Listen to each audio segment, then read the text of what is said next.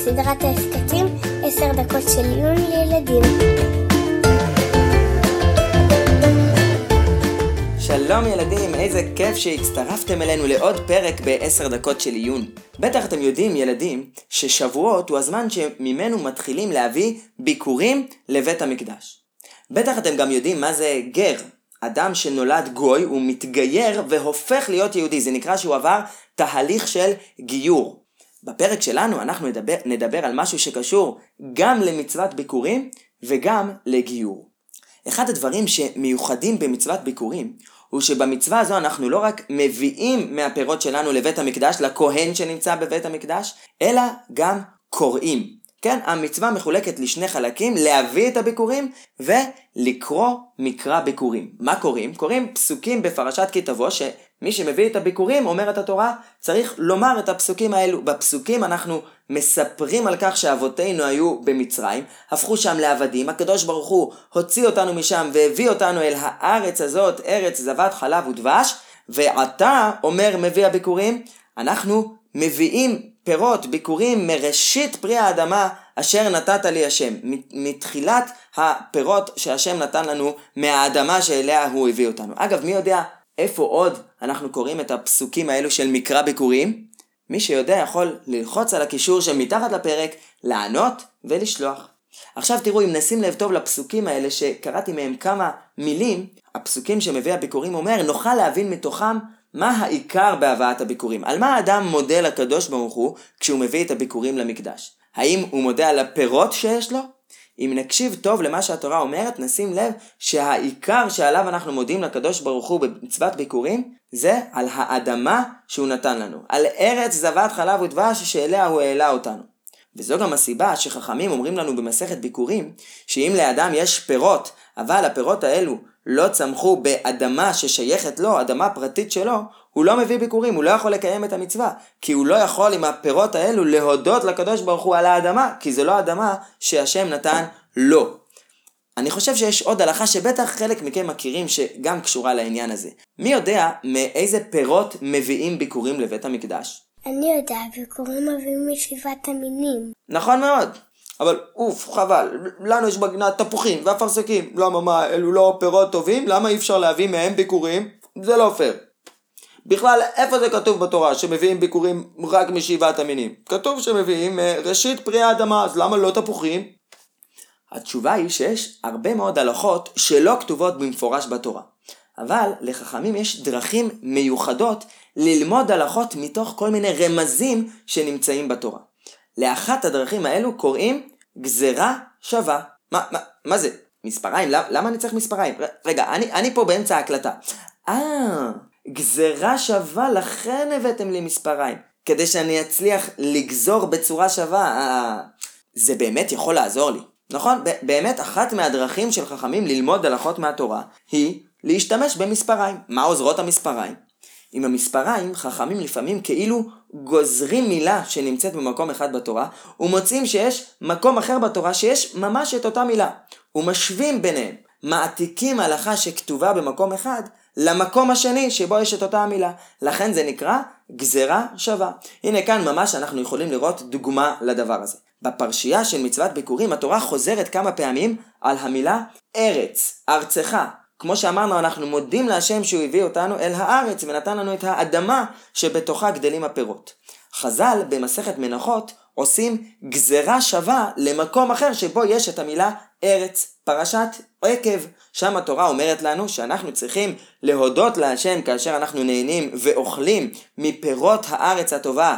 ארץ חיטה ושעורה וגפן ותאנה ורימון, ארץ זית שמן ודבש. בפסוק הזה כתובים במפורש שבעת המינים, וכתובה המילה ארץ פעמיים. אז גוזרים את המילה ארץ כאן, ואת המילה ארץ בפרשת ביקורים, משווים בין שתי הגזרות, ואומרים, כמו שכאן מדובר על שבעת המינים, אז גם בביקורים זה דווקא שבעת המינים.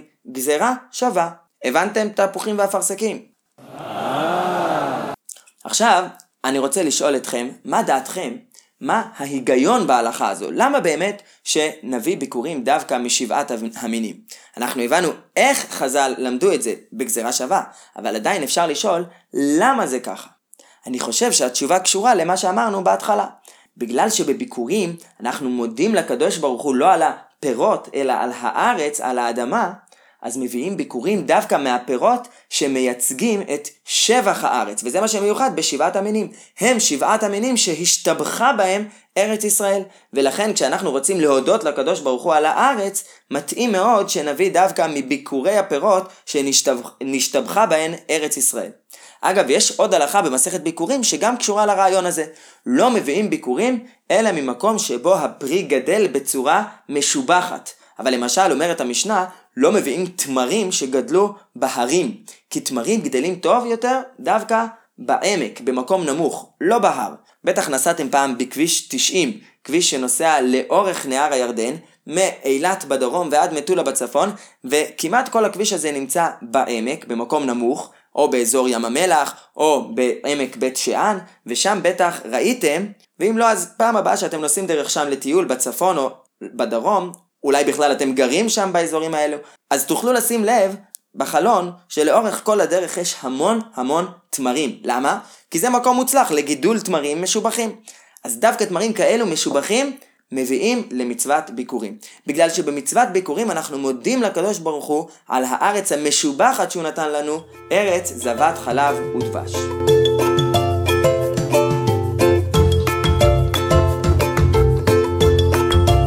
מה כל זה קשור לגיור שדיברנו עליו בהתחלה? אתם שואלים?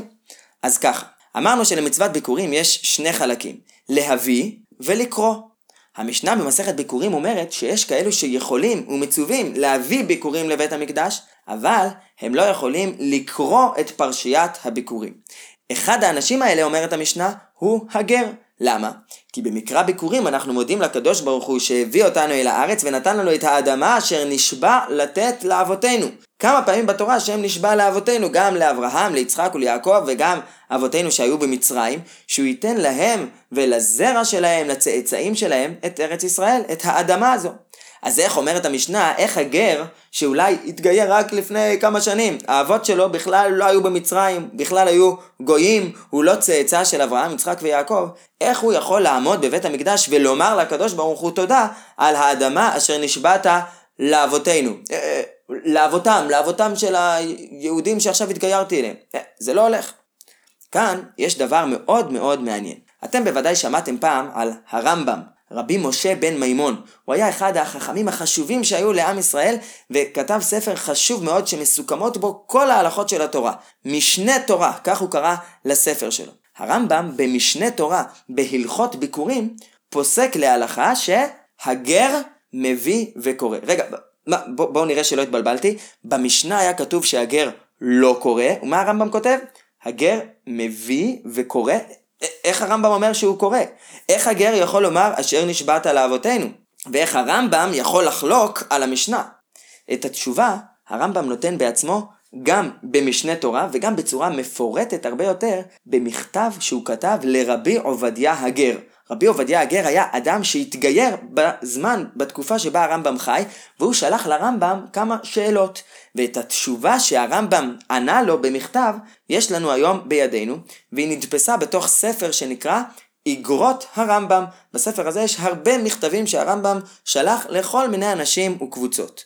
רבי עובדיה הגר לא שאל את הרמב"ם לגבי מצוות ביקורים, כיוון שביקורים אפשר להביא רק כשבית המקדש קיים, והם חיו יותר מאלף שנה אחרי חורבן בית המקדש. אבל הוא שאל אותו, באיזה נוסח הוא אמור להתפלל תפילת שמונה עשרה.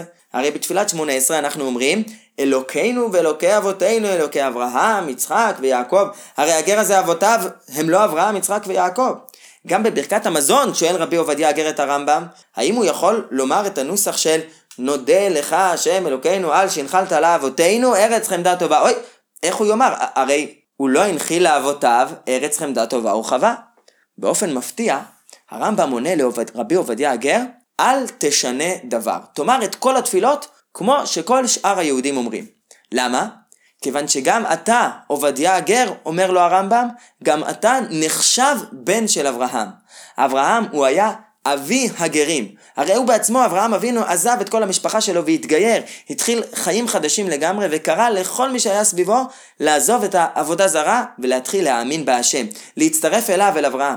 לפיכך, אומר הרמב"ם, כל מי שהתגייר עד סוף כל הדורות נחשב לתלמיד של אברהם אבינו ובני ביתו, ואברהם אבינו, אומר הרמב"ם, הוא לא רק אב לזרעו הכשרים ההולכים בדרכיו, אלא גם לכל התלמידים שלו שהולכים בדרכו, עוזבים את המשפחות שלהם ומצטרפים לאמונה של עם ישראל. וכיוון שלאברהם אבינו הובטחה הארץ, אז כל התלמידים שלו, כל הגרים שהלכו בדרכו, יכולים לומר שהשם הבטיח את הארץ לאבא שלהם, לאברהם. לכן אומר הרמב"ם לרבי עובדיה הגר, אל תשנה דבר, תתפלל כמו כולם, וזה גם מה שהוא פסק במשנה תורה בהלכות ביקורים, שהגר מביא וגם קורא את מקרא ביקורים, ואומר כמו כולם, אשר נשבעת לאבותינו. כמובן, עדיין אנחנו צריכים להבין איך הרמב"ם יכול לחלוק על המשנה במסכת ביקורים שכתבה בפירוש שהגר מביא ואינו קורא? הרמב"ם עונה על כך שכשמסתכלים בתלמוד הירושלמי, הגמרא שנכתבה בארץ ישראל, רואים שם שמה שכתוב במשנה זו רק שיטה אחת משיטות התנאים, אלו ששנו את המשניות. זו שיטת רבי מאיר. הוא זה שאמר שהגר לא יכול לקרוא מקרא ביקורים, אבל רבי יהודה חולק וסובר שגר מביא וקורא. כיוון שאברהם נקרא בתורה אב המון גויים, וכמו שהסביר הרמב"ם, הוא נחשב אב של כל הגויים שמתגיירים.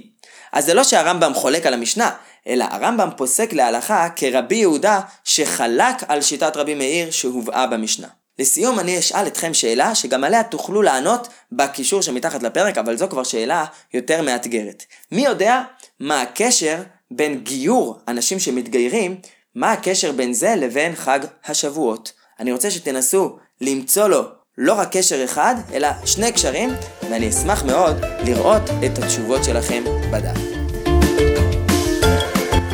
להתראות בפרק הבא.